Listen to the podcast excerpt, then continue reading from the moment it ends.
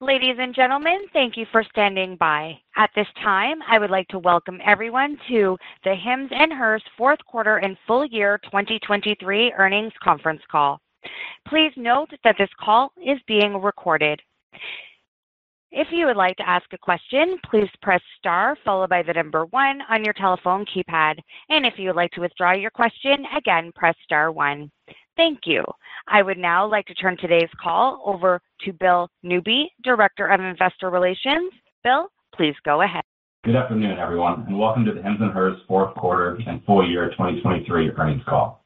Today, after the market closed, we released our first-ever shareholder letter, a copy of which you can find on our website at investors.hims.com. On the call with me today is Andrew Dudum, our Co-founder and Chief Executive Officer, as well as Yemi Okupe, our Chief Financial Officer. Before I hand it over to Andrew, I need to remind you of legal safe harbor and cautionary declarations. Certain statements and projections of future results made in this presentation constitute forward-looking statements that are based on, among other things, our current market, competitors, and regulatory expectations, and are subject to risks and uncertainties that could cause actual results to vary materially. We take no obligation to update publicly any forward-looking statement after this call, whether as a result of new information, future events, changes in assumptions, or otherwise. Please see the most recently filed 10-K and 10-Q reports for a discussion of risk factors as they relate to forward-looking statements. In today's presentation, we will also use certain non-GAAP financial measures. We refer you to the reconciliation tables to the most directly comparable GAAP financial measures contained in today's press release and shareholder letter. You can find this information as well as a link to today's webcast at investors.hims.com. After the call, this webcast will be archived on the website for 12 months. And with that, I'll now turn the call over to Andrew. Thanks, Phil. 2023 was a transformative year for Hims & Hers as we continue to deliver against our mission of helping the world feel great through the power of better health. Strong execution of our strategy resulted in financial success on both the top and bottom line. Revenue increased 65% year-over-year to 872 million. Growth remains robust as a result of our ability to continue to draw and retain users to the Hims & Hers platform. Over 1.5 million subscribers were on the platform at the end of 2023, representing a year-over-year increase of 48%. We've always taken a disciplined approach to scaling our platform, and that is translating to meaningful success on our bottom line as well. I'm incredibly proud of our organization's ability to scale our platform efficiently and deliver our first quarter of positive net income on the one-year anniversary of our first quarter of positive Adjusted EBITDA. Throughout 2023, we continued to excel at providing users with access. Access to providers and diagnosis in days, or in some instances, hours, as opposed to weeks or months in brick and mortar. And access to clinically appropriate generic treatments and solutions for singular issues that consumers are challenged with. We view our capabilities to deliver on access as table stakes and believe a sustainable leadership position requires more. My belief is that our success is the culmination of an intentional focus on core specialties, as well as our ability to transform our platform across a few dimensions. Let me start by double-clicking into the significance of focus. Today, our efforts are focused on ensuring that customers have a delightful experience across five core specialties: sexual health, men's and women's dermatology, mental health, and weight loss, which we're excited to launch in the fourth quarter. These are some of the most emotionally resonant challenges across society today and impact over 100 million individuals in the U.S. alone. In 2023, we made meaningful strides evolving our platform across a few key dimensions, which has enabled us to capture a leading market share of customers seeking solutions within many of our specialties. First is the move beyond generics towards personalized solutions and treatments that uniquely address users' concern via new form factors as well as multi-action capabilities. Second is our ability to leverage AI capabilities across structured data to not only inform new, effective, and safe solutions that resonate with users, but also enable providers to leverage learnings from hundreds of thousands of interactions across our platform to more efficiently match users with the right treatment. Lastly, our operational excellence and scale enable us to offer all of this value to users at attractive price points. Nationally renowned experts, combined with our data platform, were foundational to our ability to roll out access to heart support, hard mints, and updated men's hair loss options in our tenured specialties such as sexual health and men's dermatology. Personalized offerings, which have now been adopted by over 30% of subscribers on the platform as of year-end, have allowed these specialties to continue to scale at a rapid rate through 2023. We are confident that substantial runway for growth remains, especially as we continue to evolve our offerings. The shift toward personalized offerings has been even stronger in our newer specialties, as new users are increasingly opting for these unique approaches to individualized care. Hers dermatology subscribers are opting for a personalized solution more than 75% of the time, while subscribers to the new weight loss offering are essentially all opting for a personalized treatment. It is clear to us that personalized solutions drive increased longevity on the platform and help to facilitate the acquisition of new users. As we continue to see increasingly rapid adoption of personalized approaches across newer specialties such as Hers dermatology, mental health, and weight loss, we are confident that each of these specialties has the ability to deliver more than 100 million of revenue in 2025. We are pleased to see the strong momentum of the past six years continue into 2024, with continued strength across each of our specialties and margin expansion from our disciplined approach to scale.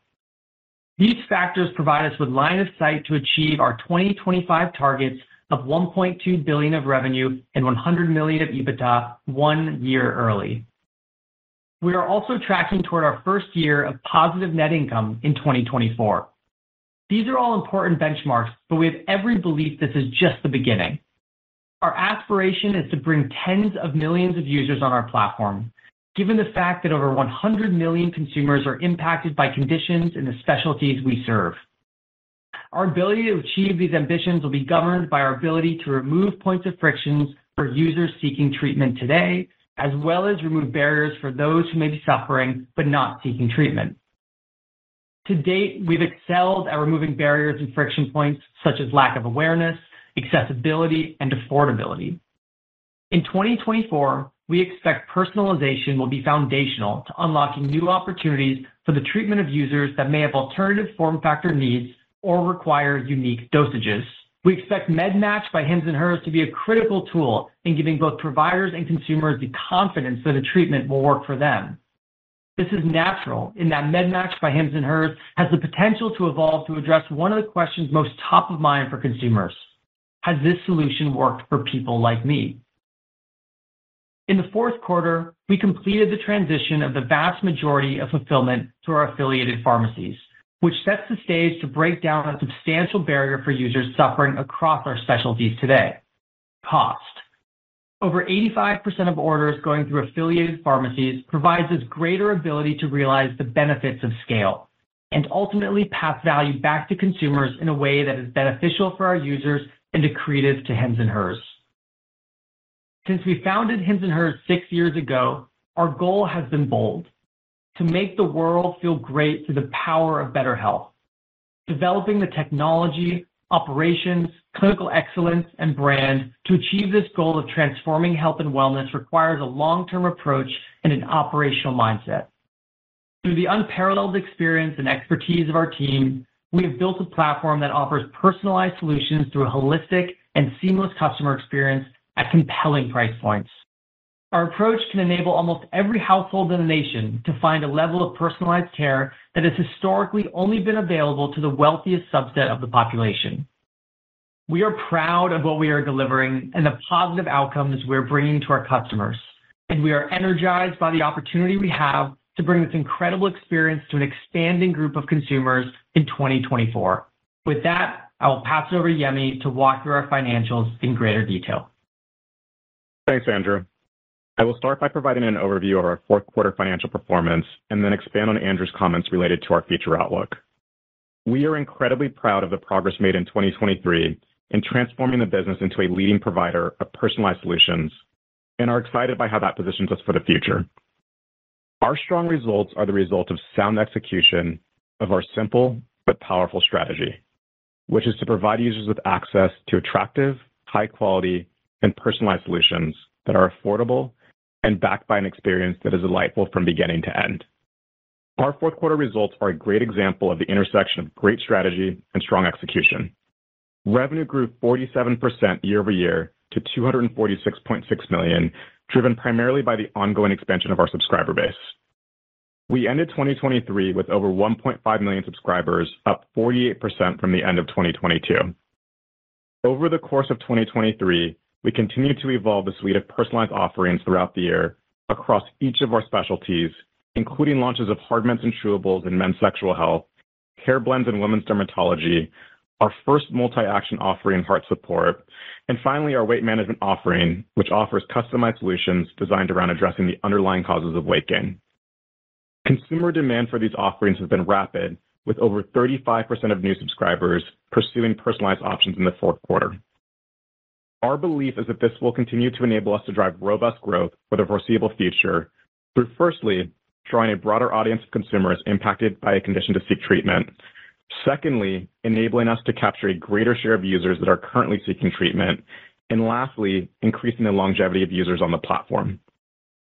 At the core of our strategy is ensuring that these solutions are placed at attractive price points, which we believe will continue to drive both stronger demand and retention. Our shift toward affiliated pharmacies allowed us to offset the margin impact of strategic pricing actions implemented in 2023. Even more exciting is that they provide a platform to unlock efficiencies that will enable us to provide a better consumer experience at even more attractive price points. We exited 2023 with over 85% of orders fulfilled via affiliated pharmacies. Our expectation is to maintain a share of orders going through third parties in the high single-digit to low double-digit levels for redundancy purposes. Investments made in affiliated pharmacies have provided the foundation for expanded capabilities as well as efficiency gains. Affiliated pharmacies allow us to drive efficiencies across key costs such as logistics, product costs, and even customer support. Gross margins expanded almost 4 points year-over-year in both the fourth quarter and across the full year to 83% and 82% respectively, as we were able to identify and capture these efficiencies. Greater scale will continue to allow us to drive efficiency across our operation. As previously mentioned, we will actively pass a portion of these gains back to consumers over the next several years in ways that we believe are long-term accretive. This may be in the form of targeted price reductions and additional value-added services. We believe that mass market pricing, combined with the convenience of our end-to-end experience, will enable us to cement a leadership position across each of our core specialties. Leveraging scale and actively capturing efficiencies is a core trait that extends beyond operations and is embedded in the DNA of Hims & Hers. Over the course of 2023, we gained leverage across the majority of cost areas, with marketing costs as a percentage of revenue improving 1 point, operations and support costs as a percentage of revenue improving 1 point, and G&A costs as a percentage of revenue improving 3 points. Disciplined growth and rigorous cost management are resulting in step change improvements in profitability. Adjusted EBITDA increased 68% quarter-over-quarter in the fourth quarter to almost 21 million. This represents more than a 5x increase relative to the fourth quarter of last year, which was our first quarter of positive adjusted EBITDA. On the one-year anniversary of our first quarter of a positive adjusted EBITDA, we're thrilled to have generated our first quarter of positive net income. In the fourth quarter, net income was $1.2 million. Attainment of this important milestone is evidence of the strength of our strategy and capital allocation framework, as well as excellent execution across our organization. Our focus remains on continuing to address barriers that prevent consumers from seeking treatment for specialties that we serve, which we believe will result in greater market share capture. We will do so in a way that is disciplined and provides a path to generate positive free cash flow. To better reflect this focus, we have started disclosing free cash flow generated in each period. In 2023, we generated over 73 million of operating cash flow, driving free cash flow of 47 million. We ended the year with 221 million of cash and short-term investments on our balance sheet, up over 41 million from the end of 2022. We intend to leverage the strength of our balance sheet to continue to expand our portfolio of personalized solutions, as well as to improve the efficiency of affiliated pharmacies as they continue to scale over the course of the next two to three years. This is reflected in the higher capital expenditures in the fourth quarter, as well as for the full year of 2023. Our expectation is that the evolution of personalized offerings will drive continued market share gains and growth in the near future. With that backdrop, I'd like to detail our outlook for 2024. In the first quarter, we are anticipating revenue in the range of $267 million-$272 million, representing a year-over-year increase of 40%-43%. We expect Adjusted EBITDA to be between $22 million and $27 million, representing an Adjusted EBITDA margin of 9% at the midpoint of both ranges. For the full year, we are anticipating revenue of between $1.17 billion-$1.2 billion, representing a year-over-year increase of 34%-38%. It is our expectation that 2024 Adjusted EBITDA will be between $100 million and $120 million. These Adjusted EBITDA and revenue ranges imply an Adjusted EBITDA margin of 9% at the midpoint of both ranges. Our outlook for 2024 provides line of sight to achieve our 2025 floors of 1.2 billion of revenue and 100 million of Adjusted EBITDA a year early. As mentioned previously, continued penetration of large addressable markets across our specialties remains our core focus. We continue to scale in a disciplined way that adheres to our rigorous capital allocation framework. With continued successful execution of these priorities, it is our expectation that 2024 will be our first full year of generating positive net income. While 2023 was a phenomenal year, and 2024 looks to be equally, if not more exciting, as Andrew has always mentioned, the company has a long-term orientation. In that spirit, I'll take a moment to provide additional color on our expectations for progress on the attainment of our long-term Adjusted EBITDA margin goals of 20%-30%. Our expectation is that we will achieve Adjusted EBITDA margins of at least low to mid-teens by 2027 and be within our long-term margin range no later than 2030. Margin expansion will occur as we continue charting a path forward toward our ambition of bringing tens of millions of subscribers onto the platform. While further leverage is expected across costs such as G&A and operations and support, a substantial portion of leverage is expected to come from marketing. Our expectation is that marketing as a percentage of revenue will be in the mid-30s to low 40s by 2030. Several factors give us conviction in our ability to drive marketing leverage over time. First, a greater share of our spend is increasingly becoming more semi-fixed in nature. In 2022 and over the course of 2023, we meaningfully scaled investment in broad-based brand spend intended to drive awareness and consideration of our brand to users earlier in their lifecycle journey. As it starts to hit maturity in 2024, we are confident in our ability to get greater leverage on this spend. Second, our belief is that we can increase conversion and retention by offering consumers high-quality, personalized solutions. We have already seen early signs of success that offering personalized solutions enables us to better convert users as well as increase their longevity on the platform. This is especially true when they are placed at attractive price points, as we saw in the second quarter of 2023. As our personalized solutions continue to evolve to encompass multi-condition treatments as well as new form factors, and scale enables us to place them at more attractive price points, our expectation is that we will see continued gains in both conversion and retention. Lastly, our business is based on a recurring revenue model, and the majority of marketing spend goes towards the acquisition of new users. As our user base continues to mature and the average tenure of users on the platform increases, our expectation is that we will gain leverage. These dynamics are expected to drive between one to three points of marketing leverage per year, with leverage starting to show as early as 2024. 2023 was an exceptional year for Hims & Hers. Momentum looks to be stronger than ever as we head into 2024. We have high conviction that our strategy of providing users with access to high-quality, personalized solutions that are affordable and backed by an experience that is delightful from beginning to end will position us for continued success in the coming years. Our ability to drive these strong results would not be possible without the dedication of hundreds of employees across Hims & Hers. I'd like to thank them as well as our customers and partners that support us in our mission of helping the world feel great through the power of better health. We appreciate the support of our shareholders and look forward to keeping you updated on our progress. With that, I will now turn it over to the operator for questions. Thank you. As a reminder, if you would like to ask a question, please press star followed by the number one on your telephone keypad. If you would like to withdraw that question, again, press star one. We also ask that you limit yourself to one question and one follow-up, and for any additional questions, please re-queue. Your first question comes from the line of Allen Lutz from Bank of America. Please go ahead.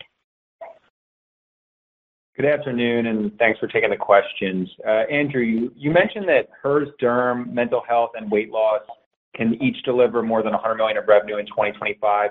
I'm just curious, what gives you line of sight into that, and how much do you expect to be cross-sales? And then related to that, what percent % of your marketing budget is just getting patients to the Hims platform, versus how much is specific to each indication that you're treating? Thanks. Thanks, Allen. Great question. Maybe I'll take the first half, and Yemi um, can jump on the marketing side. I think for the emerging categories, this is really exciting, right? We're seeing massive adoption of personalized offerings and custom treatments in those categories. I think we mentioned Hers dermatology, north of 70% of people are adopting those types of personalized treatments. And with our newest category, weight loss, nearly 100% of people are adopting those personalized treatments. So seeing a really great dynamic with regard to stickiness, high engagement, high retention with those customers. We think that that type of an offering where patients and providers can more nuanced um, cater to an individual's needs will result in a much stickier relationship long term. Um, and so I think given the size of those markets, which are absolutely enormous, as we know, and the very unique mass market pricing and personalized approach, it just gives us a tremendous amount of conviction that those emerging categories will be meaningful contributors to growth in the long term. But even in the not-too-distant future, in 2025, you know, just a year after this weight loss category has gone live, believe those to be able to contribute 100 million plus. So really excited by both the tenured categories um, accelerating as a result of the personalization, but also the new emerging categories starting starting to show some very meaningful contributions to long-term growth. Hey, Allen, thanks for the question. To hit the second part of your question, um, historically, we've had both targeted as well as broad, broad ads. Um, so many of the investments that we make in areas such as direct response and social uh, tend to be mid and later funnel. Earlier on in the company's life cycle, we still were able to draw consumers' eyeballs, but that was traditionally through things like the retail partnerships that we've oftentimes spoken about. As we mentioned in 2022 and 2023, uh, we really started to scale some of the broad-based um, brand spend to make users aware of the holistic set of conditions that we offered. So that's less around, you know, engaging with the user for a specific condition and more introducing them to the overall Hims and Hers uh, brands, respectively. And so in 2022 and 2023, we saw a greater portion of spend come towards that. That's one of the things that also gives us confidence in the ability to get leverage really this year and into 2025, is that that spend tends to be more semi-fixed in nature. As you start to, you know, implement, and integrate into channels, uh, you're not necessarily scaling, uh, you know, as rapid of a pace once you reach a certain level of maturity.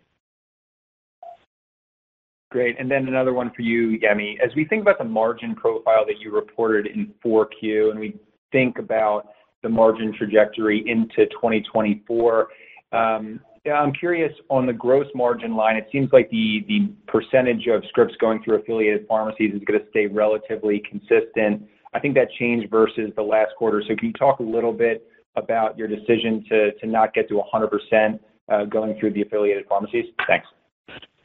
Yeah, I think we really always want to maintain uh, flexibility and have redundancy purposes set up. And so, you know, in the near to midterm, uh, we view maintaining those relationships very much as a strategic. As we look to the affiliated pharmacies, um, you know, as mentioned, over time, we view gross margins going to um, more of the mid- to high 70s%. It is probably likely gonna take us a few years to get there, just because in the affiliated pharmacies, there are opportunities uh, both in terms of process that can drive higher margins, as well as, you know, as we look to the scale that we have now, that unlocks the ability to leverage our balance sheet to drive greater efficiencies as well. We'll look to pass those back to consumers, but we're gonna do that in a very thoughtful way, run dedicated experiments, uh, to just ensure that as we are giving that value back to consumers, it will result in long-term value, not only for the consumers, but also for Hims & Hers. Great. Thank you. Your next question comes from the line of Daniel Grosslight from Citigroup. Please go ahead. Hey, guys. Thanks for taking the question, and congrats on the uh, strong results here. Um, I want to stick with the marketing question. Uh, and Yemi, I appreciate all the details that you've given so far. Um, but I'm curious, you know, one of your competitors, mostly on the mental health side, mentioned that they're seeing a decline in their marketing efficiency. Um, and you obviously are gonna start to see more leverage coming out in 2024 and beyond. So I'm curious if you're seeing a similar degradation uh, in marketing efficiency away from the broad brand building, which it seems like is going to be a uh, majority of your investment uh, in 2024 and beyond.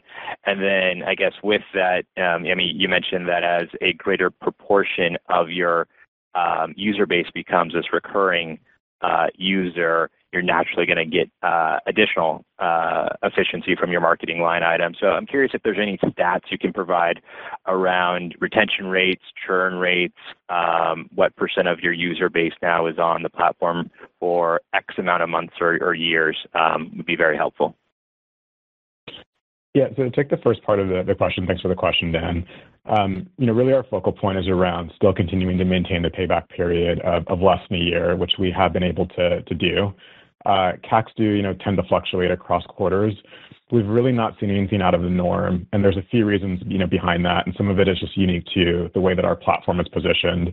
Uh, the first is that we oftentimes diversify uh, across a broad set of channels, as well as we're constantly experimenting with new messages, new narratives to consumers, and really the channels interconnect with one another.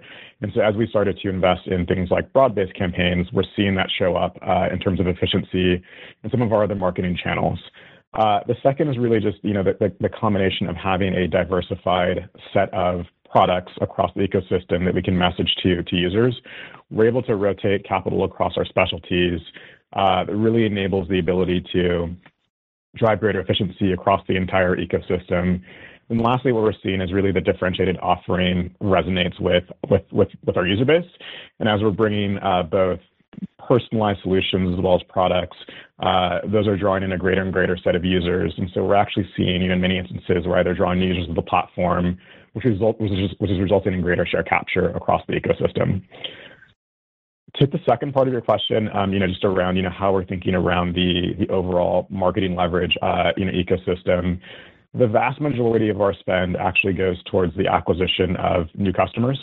And so as a result, as we continue to build a larger and larger base of existing users that are tenured on the platform, uh, that inherently results in more leverage. And so what we are seeing is that, particularly with personalized products and some of the pricing changes that we made last year, the platform is getting even more stickier than what historically was.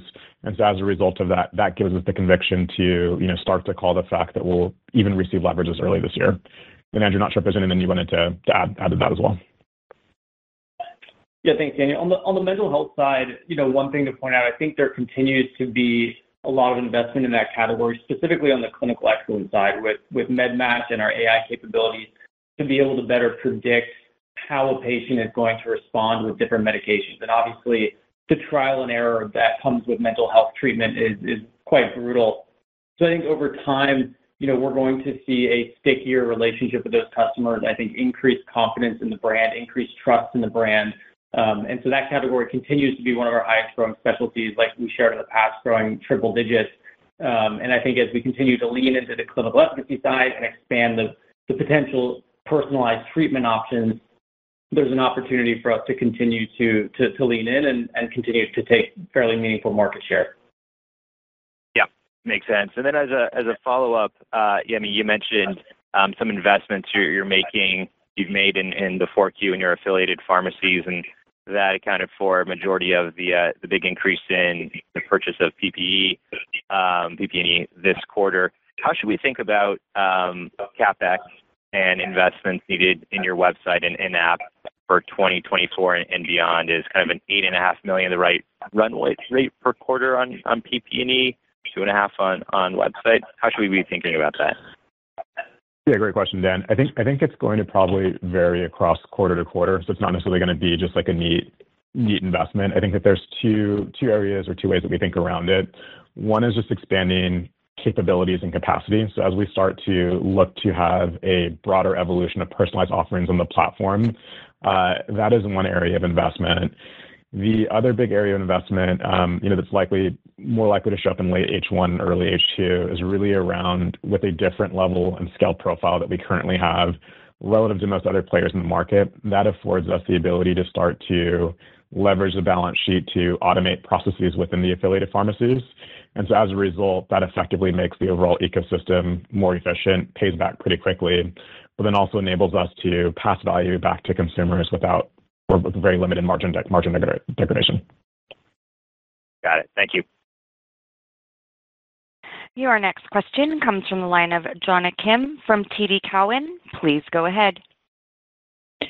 Hi, thank you for taking my question. Just curious, in your guidance, how much of new product launches is baked in there? And in your opinion, what could drive potential upside and downside to guidance? Thank you.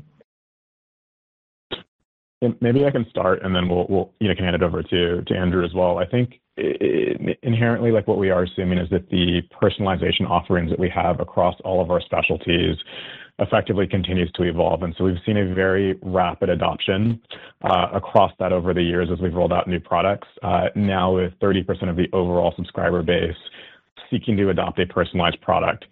Um, the things that could drive further upside on if that if that adoption happens faster than we anticipate, um, or, you know, there are products, similar to what we saw last year when we rolled out Hard Mints, that users um, are drawn to in a faster way than we anticipated, that could result in meaningful upside.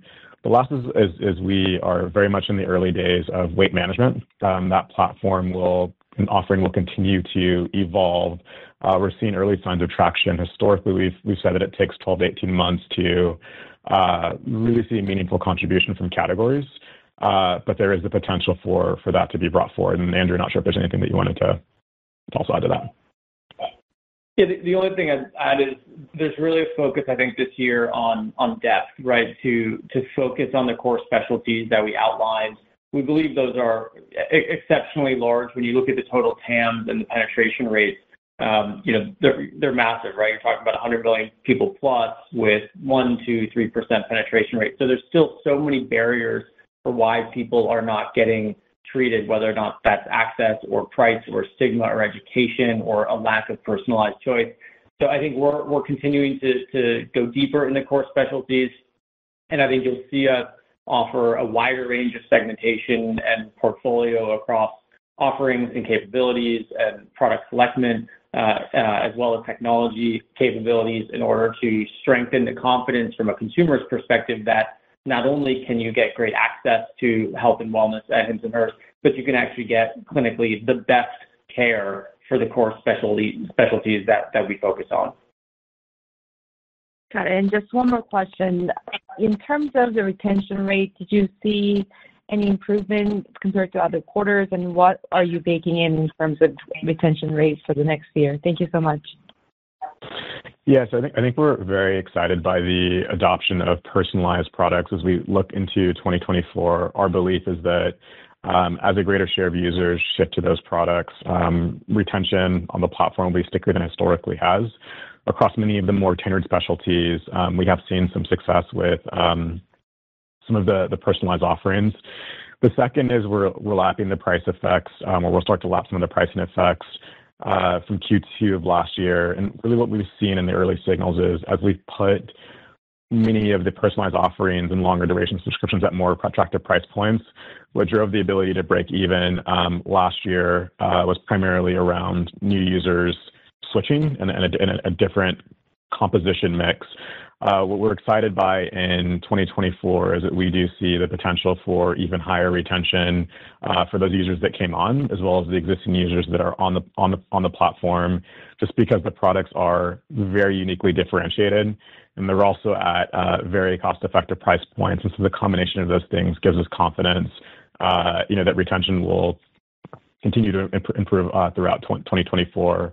As a result of that, that's some of that is reflected into the stronger guide. Got it. Thank you. Your next question comes from the line of Jack Wallace from Guggenheim Securities. Please go ahead.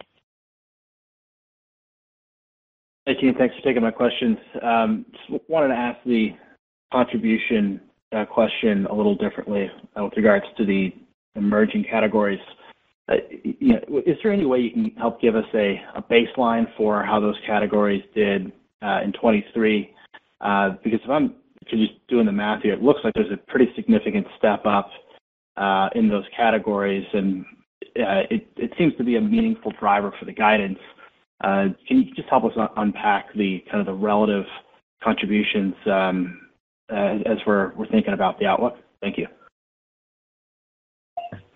Yeah, Jack, great, great question. Um, I'll let Yemi go into a bit of detail, but I think instinctively correct, right? I think we're seeing the emerging categories, Hers dermatology, um, weight loss, show exceptional signs of momentum. And I think the early indications of high adoption rate of personalized products really reflect essentially the engagement and stickiness profiles um, of those customers, right? You have some of our more tenured businesses, the aggregate of the business, around 30% adopting of those personalized products. On the new emerging categories, you have 70%+ in Hers dermatology and nearly 100% in weight management. So I think it's reflective of the type of customer, the stickiness of that relationship.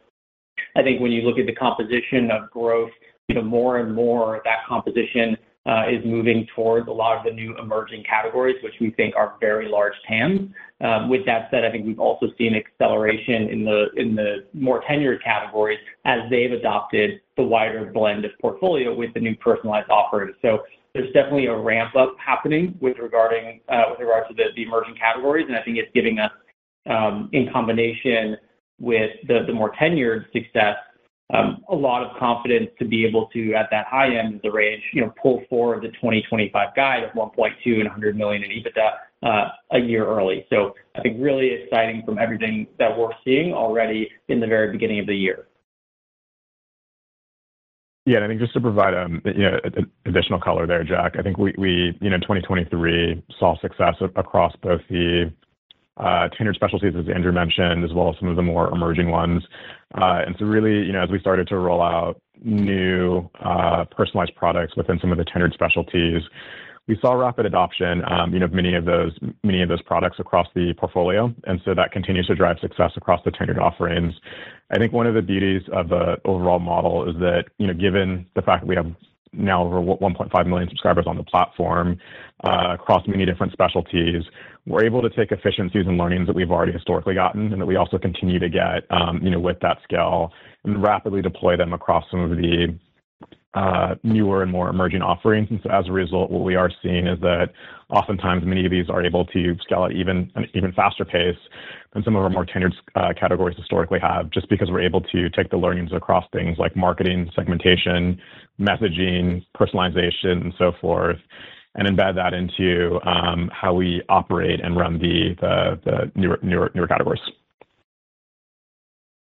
Thank you. That's helpful. And then, you know, one thing maybe I didn't hear you say explicitly, but I'm guessing is part of the outlook, is that there's gonna be the potential for some cross-selling inside your base. And as us model jockeys are updating our outlook, um, in response to, you know, strong fourth quarter results in the guide, just wondering if there's maybe any change in the growth algorithm between subscriber growth and uh, your revenue per subscriber going forward. Thank you.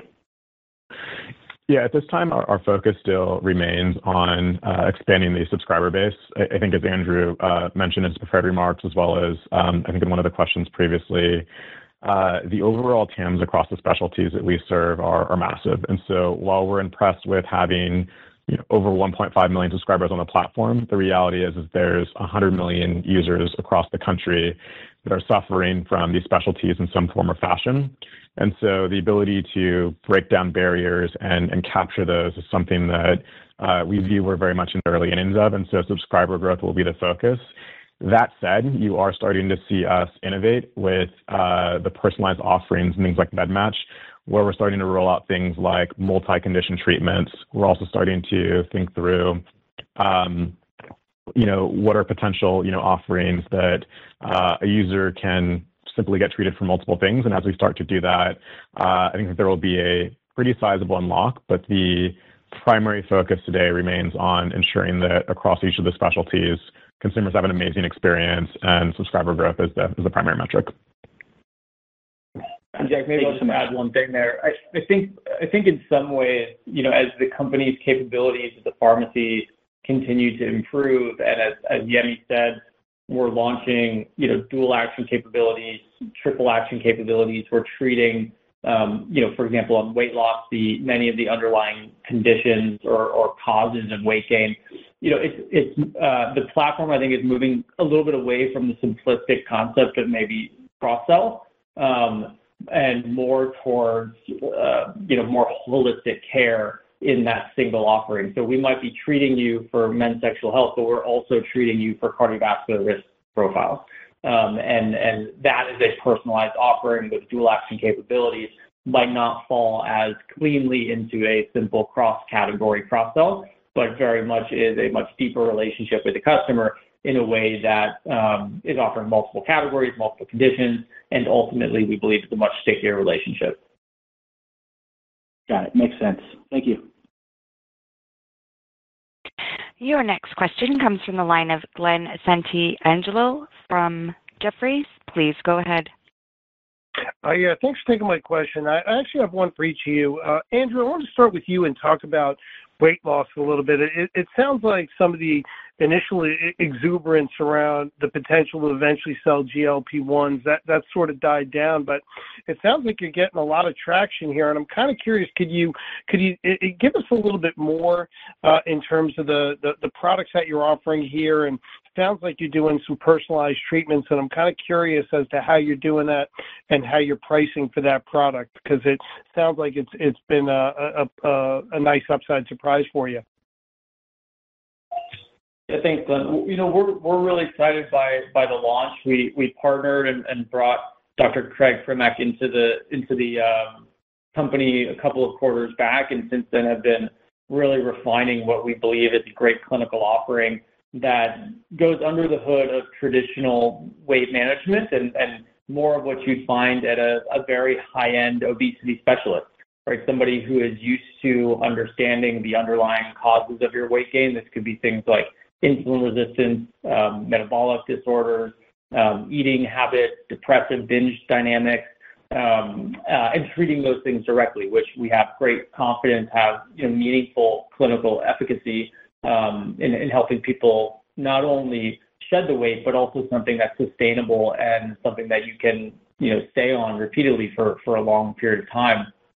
Uh, that offering, I think, is something we're excited by, in addition to because it's also a mass market offering, right? We're pricing that in the range of $70 per month, which is a simple cash price that has the holistic care of the platform, the obesity specialist access, constant interaction and adjustment to your treatment, as well as the personalized compounded treatments delivered to your door. Um, so we think it's incredibly valuable. We think the holistic offering, including the mobile application, the content, is really compelling, um, and has a lot of efficacy. Um, and it's not to say that, you know, we're not still excited by the GLP-1s. We very much expect those to be on the platform and would expect in the coming years for those to contribute, you know, very meaningful growth to the business. It's, uh, you know, I think, very energizing to see the efficacy of those. Uh, but we are also, you know, pretty excited by the model that we brought to market as a first iteration and plan to continue to expand the portfolio and expand the offering, um, and believe ultimately this category is going to be a massive contributor to growth. And I think we already are very, you know, encouraged by the response thus far that allows us to say that. But, you know, with the amount of people struggling, it's very clearly um, a really big opportunity to help a lot of people. That's super helpful. Thanks for that detail. Uh, hey, Yemi, I just wanted to ask about the monthly online uh, rev per subscriber. You know, it ticked down a little bit sequentially, but if you look at the average order value, you know, that was up pretty meaningfully year-over-year and also ticked up sequentially. So I'm wondering if you could just sort of reconcile those two data points maybe and give us a sense for, you know, is anything changing with respect to mix or subscription duration or price or anything that would that would reconcile those two data points? Thanks. Yeah, I think it's a great question, Glen. So I think it's a combination of the factors that um, you had outlined. I think that we see, um, you know, really as customers tend to go to longer duration subscriptions, uh, those tend to have higher average order baskets, but also come with an exchange for a longer term commitment generally a lower uh, monthly, you know, monthly rate, and so you sign up for more at once, but you get a lower monthly rate. So we are seeing, as a result of some of the pricing changes that we made in Q2, uh, a greater share of users opting for, uh, you know, subscriptions that are longer duration in nature. And then there's, you know, just, you know, from quarter to quarter, there is, uh, you know, adjustments, you know, that happen in the overall product mix. But, you know, we would say just looking at a lot of the movements that we're seeing, you know, are, you know, tend to be within the the course of um of normal, and so it's been relatively stable over the last last couple quarters. Thank you. Your next question comes from the line of Jailendra Singh from Truist Securities. Please go ahead. Thank you, and thanks for taking my questions, and congrats on a strong quarter and guide. My first question around balance sheet and cash flow strength. Just wondering if you're willing to share your 2024 uh, free cash flow expectations. And related to that, just wanted to get your thoughts on the capital deployment, 220 million cash and short-term investments on your balance sheet. How do you think of deploying cash? You talked about internal investments. Just curious if you have any plans to get back in the mix on M&A, and if there are certain uh, capabilities or areas you plan to focus when it comes to M&A. Uh, thanks for the question, Jailendra. I think that we, um, you know, we do like the optionality that cash provides on on the balance sheet. Uh, you know, that said, I think the reality is, like, we are seeing the operating cash flow that we're generating, as well as the free cash flow that we're generating, accelerate pretty pretty meaningfully, with north of 70 million of operating cash flow, um, you know, delivered delivered last year. I think in terms of how we think around the the priorities, um, you know, as mentioned, we do see uh, meaningful opportunity to introduce new capabilities, Uh, into the affiliated pharmacies, both in the form of uh, additional capacity as well as a broader set of personalized offerings across the ecosystem.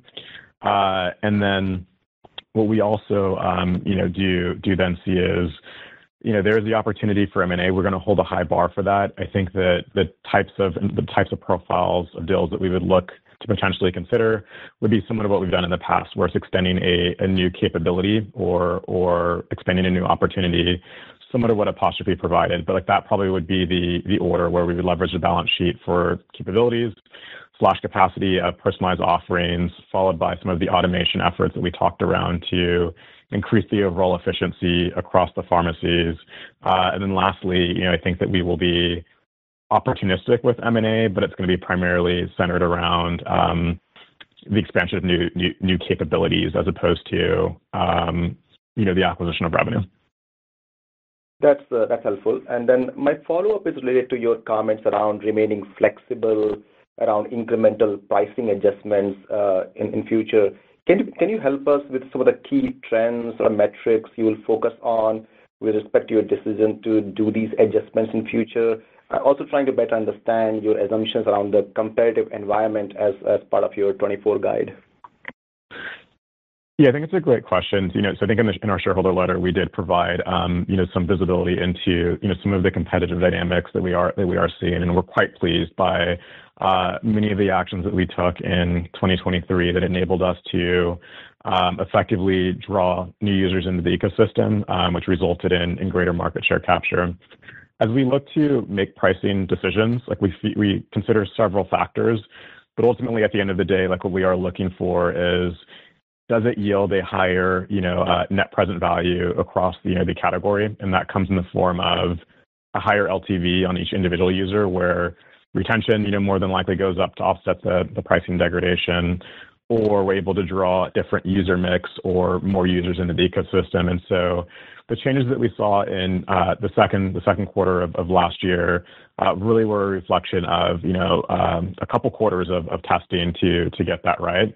And so we're continuously experimenting now uh, to identify, like, what is the right mix to pass through some of that value to consumers. But it generally, you know, is expected to be those actions NPV accretive to any given specialty that we have. Great. Thanks a lot. Your next question comes from the line of George Hill from Deutsche Bank. Please go ahead. Hey, good evening, guys, and thanks for taking the question. I kind of wanted to uh, piggyback on Jailendra's line of questions there, which is, as we think about the pricing action that you guys are looking to take and are taking, um, I guess, I mean, is there any way to talk about, like, what should we think of as the benchmarks? Or I guess I'm just trying to get more color on how you guys evaluate the pricing action so we can evaluate kind of the market dynamics the same way that you guys do. I don't know if it's comparable prices at retail pharmacies. Is it cash prices? Is it, um, like, what's happening with underlying generic drug costs? I guess just, I would just love any more information that you could give us around, like, kind of the inputs in the pricing decisions. Yes, I think it's less around, um, I think it's less around what's happening with the uh, external environment, and I think it's really more around running experimentation Uh, across, you know, the ecosystem. I think now with the beauty of the model is having 1.5 million subscribers on the platform, that gives us the, you know, ability to run several experiments at any given point in time. From that, we're able to determine, um, you know, with the changes, are those resulting in the types of behavioral patterns, you know, that we did see? And then we're also able to, you know, estimate with our data science teams, is that likely to be long-term accretive and and how much? And so I think it's really more of experimentation um, um, of opportunities across our platform, and then really leaning into that versus, you know, trying to compare to external factors, because the offering that we are increasingly bringing to market is so different. And Andrew, not sure if there's anything you wanted to also add there as well. No, I think, I think that's right. I mean, I think, George, there's really not a lot of focus with regard to, you know, maybe specific drug pricing or cost to generics or cost for cash pay. Because as Yemi said, the holistic offering that patients are getting from access to the provider, unlimited visits, constant iteration and treatment, the delivery of the treatment, the content, you know, that, whole thing is, um, is really incomparable to a specific drug treatment. Um, I think in addition to the experimentation and optimization of kind of a longevity Uh, lifetime value analysis, which Yemi was speaking to, I think there's also just a very first principle perspective around understanding that in the core specialties we operate in, there are 100 million plus people suffering. And so when you want to go after a mass market opportunity, right, where um, we don't aim to bring 500,000 new subs on the platform, we aim to bring 5 or 10 million new subs on the platform. There's just an understanding that as you can leverage your scale and efficiency and bring that back into a customer's pocket, you are unlocking different um, demographics and segments. Um, and I think as we expand the portfolio of offering, you'll see us be, um, you know, expanding both on on the the high end for, you know, more of the premium experience, as well as more on the mass market experience to give people that flexibility and welcome them into the tent. No, that's super helpful. If I could just have a quick follow-up, Yemi. Um, just do you guys know what percentage of your users uh, pay for the subscription with either an HSA card or an FSA card? Um, I don't think we have that direct visibility. Um, you know, at this time, I think the vast majority of our users, uh, as we, you know, stated previously, you know, do have insurance. And so, but I don't think we have the direct split of how many are using uh, an HSA or FSA card. Thank you very much. Thanks, guys. Your next question comes from the line of Korinne Wolfmeyer from Piper Sandler. Please go ahead. Hey, good afternoon, guys. Uh, thanks for taking the question, and congrats on a really good quarter. I want to touch a bit on the gross margin again, and kind of what you're embedding into expectations here for 2024. So you have taken some pricing actions, but you're also seeing some scale benefits and other things that are offsetting. So is it fair to assume that gross margin should maybe, you know, still be expanding in 2024 and then start contracting and moving down toward that 75% long term that you're talking about? Or how should we be thinking about the trajectory there? Thanks. Yeah. So I think the path to, you know, seven, you know, kind of the mid to or the mid-70s that we've guided to uh, is definitely gonna be probably more of a multi-year journey. Like, that's not gonna happen over the course of, like, a couple quarters. Uh, we do see, you know, some pretty, you know, amazing opportunities in front of us to also continue to drive efficiency, whether that's in the form of just um, volume negotiated rates that we have across uh, our supply chain ecosystem, or continued process improvements, like looking to get more and more efficient around those, as well as just the ability to automate from scale. Um, you know, we'll, you know, continue to evolve that over the course of several quarters, um, you know, slash years. But then, as mentioned, like, we're actively looking for ways to give back to consumers. But, like, that does take time to identify what are those, what are the most optimal opportunities, and we're gonna take our time to do that. And so the path to 70s is not gonna happen over the course of, you know, one or two quarters or even a year. It's likely to be a multi-year journey. Got it. Very helpful. And then is there any color you can provide on the wholesale revenue this quarter? I know it's a small piece of the business, but it did grow pretty notably. Um, so anything to call out there? And then as we look forward and model forward, is Q4 kind of the proper run rate to build off of, um, or should it be a little bit weaker going forward? Thanks.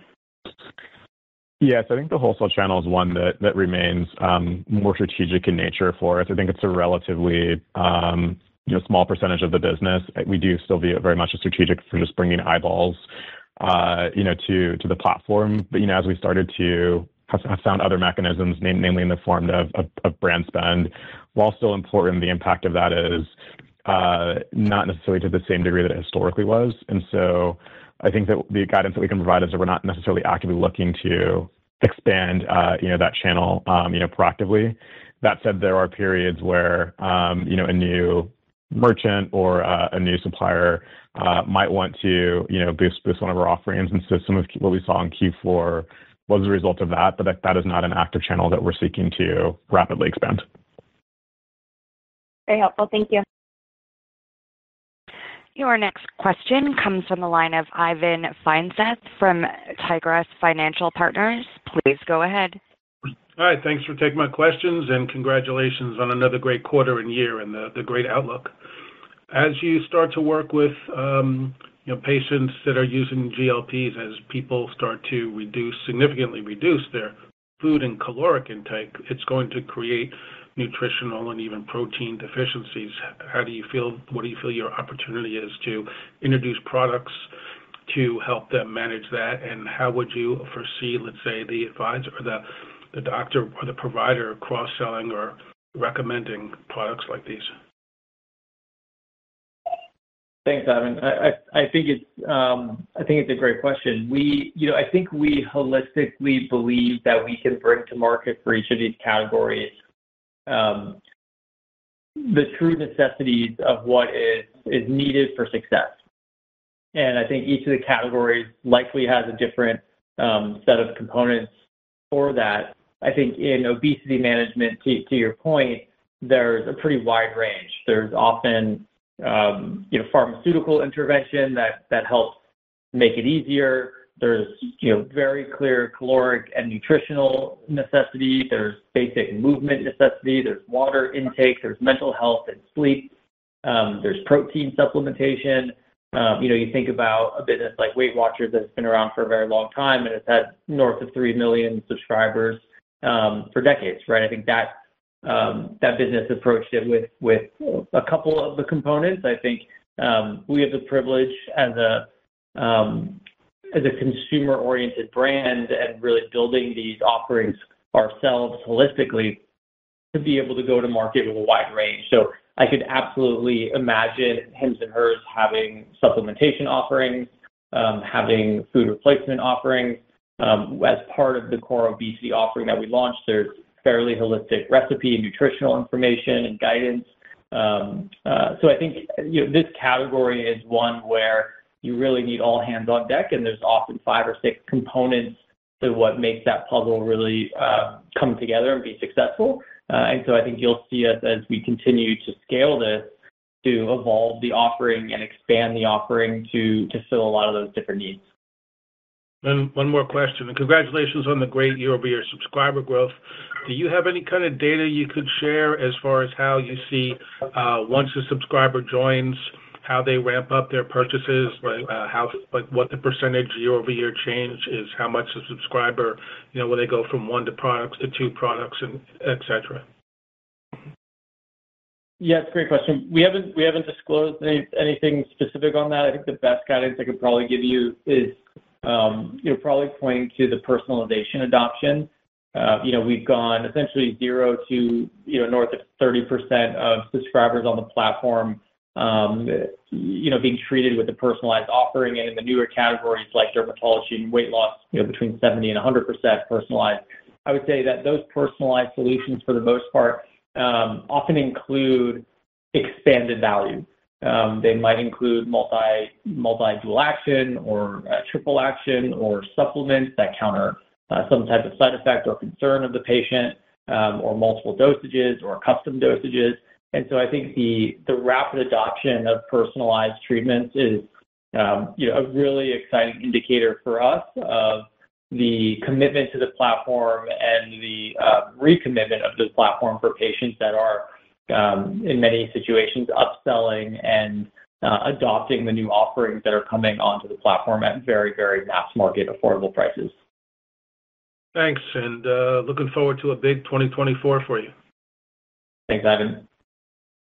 Your next question comes from the line of Michael from Cherny Leerink Partners. Please go ahead. Uh, afternoon, evening, guys, and thank you for the question. Uh, a lot of mine have been addressed, but I guess I just want to harp a little bit more on the gross margin side. It's great that you have the operating leverage to drive towards the long-term margins as you outlined, Yemi. But why is that level going to mid- to high 70s the kind of right number in terms of the way you see pricing and tie back towards customer benefits? Just trying to understand how that fits into the broader scaling effect. And as you settle on that number, whether you're on the pathway there or before you get there, why landing in that number is the right level, and is there potential variability to the upside or the downside beyond that? Yeah, thanks, Thanks, Michael. I think it's a great great question. Um, so the teams you know, do spend a lot of time running scenarios on like, what we call as our our North Star, uh, which is effectively you know, across a variety of different improvements to our model, uh, as well as give-backs to consumers. Uh, where do we think that optimal equilibrium lands? And so what we do see, is as Andrew mentioned, given the fact that we're not looking to you know, add another 500,000 or 1 million subscribers, we're looking to eventually bring on tens of millions of subscribers onto the platform. Um, placing our offerings and or having a segmented offering that's at different price points for different users is something that is fundamentally important uh, to us. And so as we've started to you know, run different scenarios, we view that we can offer that holistic suite, both at the premium end, the mid-end, and then the mass market end, Um, at a margin profile uh, that lands into in the mid-70s. Like, As mentioned previously, that will you know, take some time. I think you'll see periods where margins, similar to like last year, may actually expand as we unlock efficiencies in advance of that. Uh, but over time, like, uh, we view the pathway to get to tens of millions of subscribers, um, having a mass market offering you know, as well is a critical, critical element to that. Cool. Uh, that's it for me. Thanks so much.